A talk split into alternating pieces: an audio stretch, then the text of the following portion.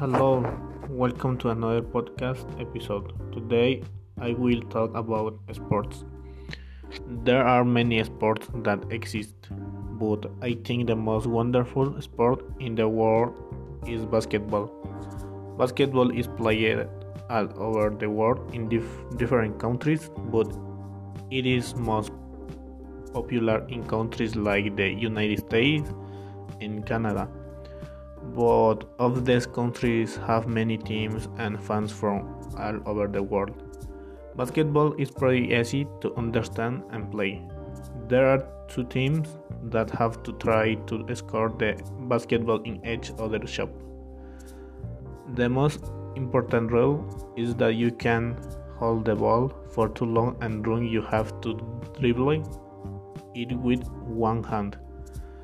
There are fouls in basketball when a player pushes another player using their hands or is too aggressive. These foul, fouls are sanctioned by the two referees in the game. This is what makes basketball super exciting to watch. In the USA, basketball is one of the most popular sports.